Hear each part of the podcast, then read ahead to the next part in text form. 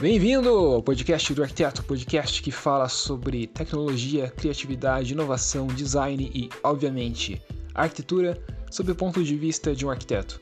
Você pode acompanhar o podcast ou mandar sua dúvida, crítica e sugestão acessando o site w w w ponto podcast do arquiteto ponto com e também pelo Instagram no arroba fischerafael, o meu perfil pessoal. Você pode também compartilhar o podcast do arquiteto com seus amigos. Dessa forma, você apresenta um conteúdo legal e fácil de ser consumido para eles e ainda ajuda o podcast do arquiteto a crescer.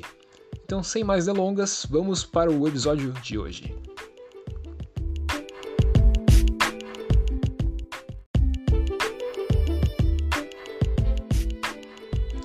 E aí, gostou do episódio de hoje?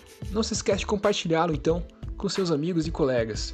Também não se esquece de se inscrever no podcast do Arquiteto, na sua plataforma de podcast favorita, e de me seguir no Instagram, no arroba fischerafael. Por hoje é só, um abraço e até a próxima.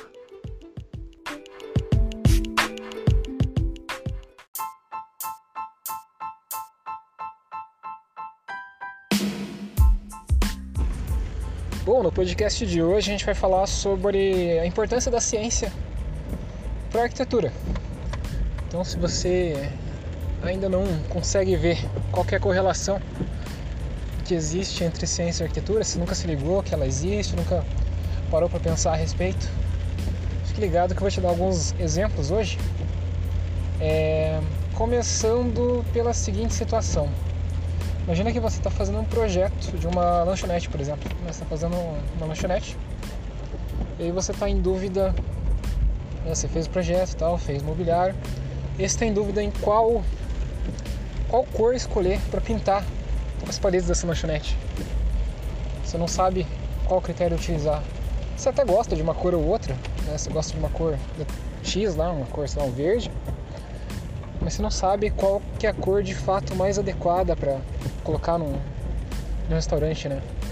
Qual cor que de repente tem o poder de impactar mais nas vendas, de fazer com que as pessoas sintam mais vontade de comer, coisas do tipo. Cara, vai, velho. Puta que pariu.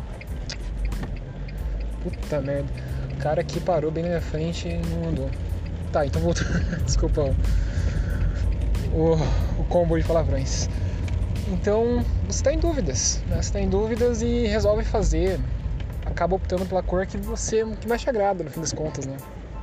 Você vai na cor que você mais gosta e tal, e aí você lança o projeto, né? Você lança o projeto não, você constrói o projeto, o cliente constrói o projeto, e as vendas não necessariamente são as mais legais, né? O pessoal não necessariamente vai lá e frequenta o lugar, frequenta o bar, frequenta a lanchonete.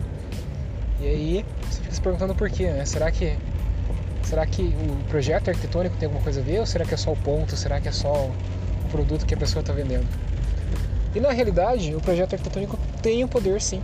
Tem o poder de influenciar na quantidade de coisas que, por exemplo, é comida que uma lanchonete vai vender.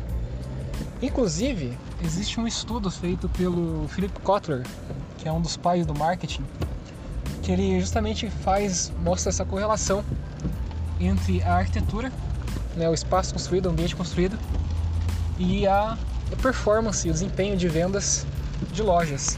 Ele faz especificamente de lojas de sapatos, se eu não me engano, mas obviamente aquilo pode ser extrapolado e pode ser ampliado e aplicado a vários outros tipos de loja, como não poderia deixar de ser uma lanchonete, né, que é uma loja que você vende comida.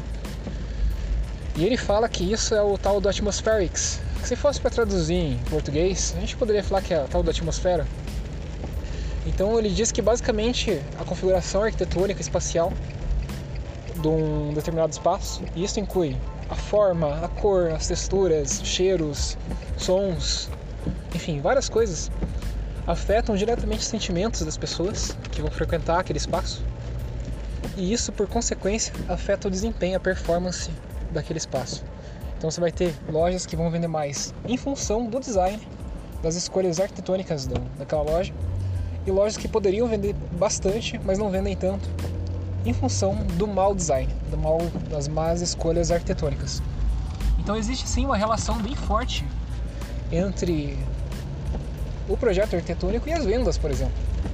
E como que você faz para descobrir qual que é essa relação, qual que é a melhor cor, qual que é o melhor, a melhor forma de projeto arquitetônico, qual, melhor, qual o melhor formato para uma loja, enfim, qual que é a melhor distribuição de vitrine, qual que é a melhor posição dos produtos. Como que você faz para descobrir isso, né? Qual que vai performar melhor, qual que vai ter um desempenho melhor? É justamente pela ciência. Então a ciência vai fazer um cientista, né, um cientista arquiteto, pessoa que faz mestrado, doutorado, e é formada em arquitetura, provavelmente, ou em outras áreas também, mas eu estou me atendo aqui à arquitetura.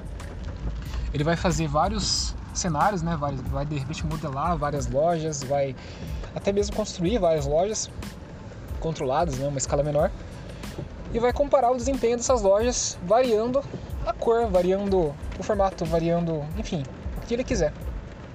E depois ele vai juntar esses resultados, ele vai fazer uma análise desses resultados, qual loja vendeu mais, qual loja vendeu menos, é, qual loja teve a melhor performance, qual design, qual cor, qual formato teve o pior, a pior performance.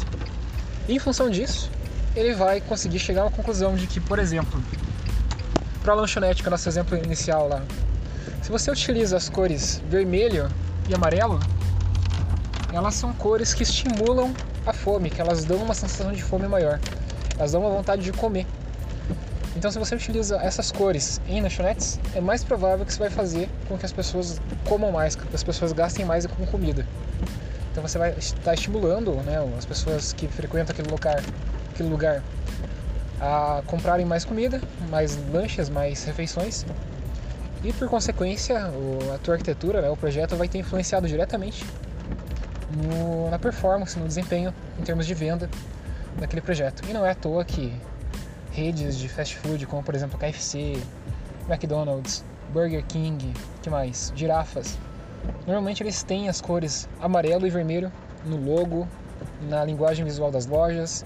Enfim, tá bem abundante isso, porque são cores que, comprovadamente pela ciência, foi feito, foram feitos testes nesse sentido, que mostram que são cores que estimulam mais a fome, consumo de comida, e por consequência, se aplicadas em design, se aplicadas na arquitetura, no projeto de arquitetura de estabelecimentos de comida, eles vão causar um desempenho, um aumento de desempenho em termos de venda. E isso é válido para muitas coisas.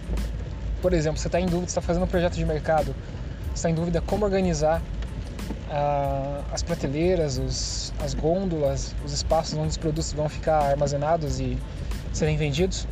Você não sabe qual que é a melhor configuração, como fazer isso? Com certeza existe algum estudo, existe alguma coisa científica, algum artigo científico, alguma publicação científica que foi feito um experimento, que algum cientista, né, pode ter sido arquiteto ou não, alguma pessoa do marketing, de repente, fez experimento controlado, controlou essas variáveis e achou uma correlação entre a melhor, entre o formato da, das gôndolas, a disposição física das gôndolas e a melhora na performance de vendas. E isso pode ser verificado e comprovado cientificamente. Isso vale para muitas coisas. Por exemplo, você está em dúvida de onde colocar o corredor numa edificação. Mesma coisa, né? Você quer, por exemplo, você está tá em dúvida porque você não sabe qual que vai economizar mais área, né? Qual que vai fazer com que eu perca menos áreas com circulação. Existem estudos nesse sentido. Existem estudos em que é, os arquitetos testam várias configurações, né? Os cientistas testam várias configurações, fazem uma análise dos dados, dos resultados, e descobrem qual tipo de configuração, qual posição do corredor vai utilizar menos área. Está em dúvida onde colocar um espaço específico no shopping, por exemplo. Você pode ter certeza que existe algum estudo, alguma coisa feita por um cientista, né, fruto de um artigo científico, fruto da ciência, que vai conseguir te dizer de uma forma relativamente precisa e com bastante grau de confiança qual que é o melhor espaço para você colocar aquele determinado ambiente. Então, no fim das contas, a ciência acaba sendo extremamente importante para a arquitetura. Sem contar toda a parte de materiais, de tecnologia, que isso nem, nem se fala, né? Por exemplo, como que você sabe é, qual que é o material mais resistente para você fazer a tua estrutura, o teu sistema estrutural que você está pensando para para tua para tua arquitetura. Isso aí, existem anos, centenas de anos de ciência, de estudos sendo feitos na parte de materiais, de tecnologia, de sistemas estruturais, que dizem qual que é a melhor alternativa para aquela situação. Conforto ambiental, mesma coisa, né? Qual tipo de brise vai gerar um melhor desempenho térmico, uma maior economia de energia na minha edificação? Existem vários cientistas, várias pessoas que pesquisam isso, que testam várias alternativas diferentes e que chegam na conclusão, é, com bastante certeza, com bastante precisão, de qual que é a melhor configuração nesse sentido para você conseguir ter a otimização em termos de consumo de energia e desempenho térmico. Então tudo que você imaginar, todo tipo de decisão de projeto que você tiver em dúvida, provavelmente existe algum estudo, algum levantamento científico, algum trabalho de um cientista que vai te dar essa resposta. Então a ciência, no fim das contas, ela acaba sendo extremamente importante para nós, arquitetos e urbanistas. Ela acaba tendo uma relação muito direta com arquitetura e urbanismo, porque ela vai ajudar a gente a fundamentar as escolhas projetuais. Mais do que isso, ela vai ajudar a gente a justificar as escolhas projetuais, a escolher sabiamente, a sanar essas dúvidas que às vezes parecem dúvidas de gosto, dúvidas da, do feeling, né, da, da intuição, da, do... Do, do fato do arquiteto ser um cara inspirado, e na realidade não, são dados, são respostas, que existe uma resposta correta para aquilo, não é o achismo, não é, não é o feeling. Tem uma resposta que foi estudada cientificamente, que foi comprovada cientificamente e que vai garantir que você tenha o melhor resultado naquela intenção que você quer para o seu projeto. Então a, a ciência ela acaba sendo muito importante também na arquitetura. Quem faz ciência, só lembrando, pode ser qualquer pessoa, no fim das contas, respeitando o método científico, né, os critérios, É, revisão por pares e coisas do tipo, você vai conseguir fazer ciência. Nem necessariamente revisão por pares, mas utilizar o método científico mesmo. Se você utilizar e for honesto, utilizando o método científico, você vai estar fazendo ciência. Mas normalmente quem faz ciência é a pessoa que, de repente, toma um caminho mais acadêmico, vai fazer mestrado, doutorado, vai pesquisar, vai, enfim, virar professor. Então a ciência acaba sendo muito importante para arquitetos e urbanistas. A arquitetura e urbanismo, as pessoas às vezes têm uma impressão de que é pura arte, que é pura criatividade, e na realidade tem muita ciência, muita coisa técnica, muita informação técnica que vai dar respaldo, vai dar força e vai justificar as nossas atitudes, nossas ações, nossas escolhas projetuais. Então a ciência é muito importante para a arquitetura e urbanismo também.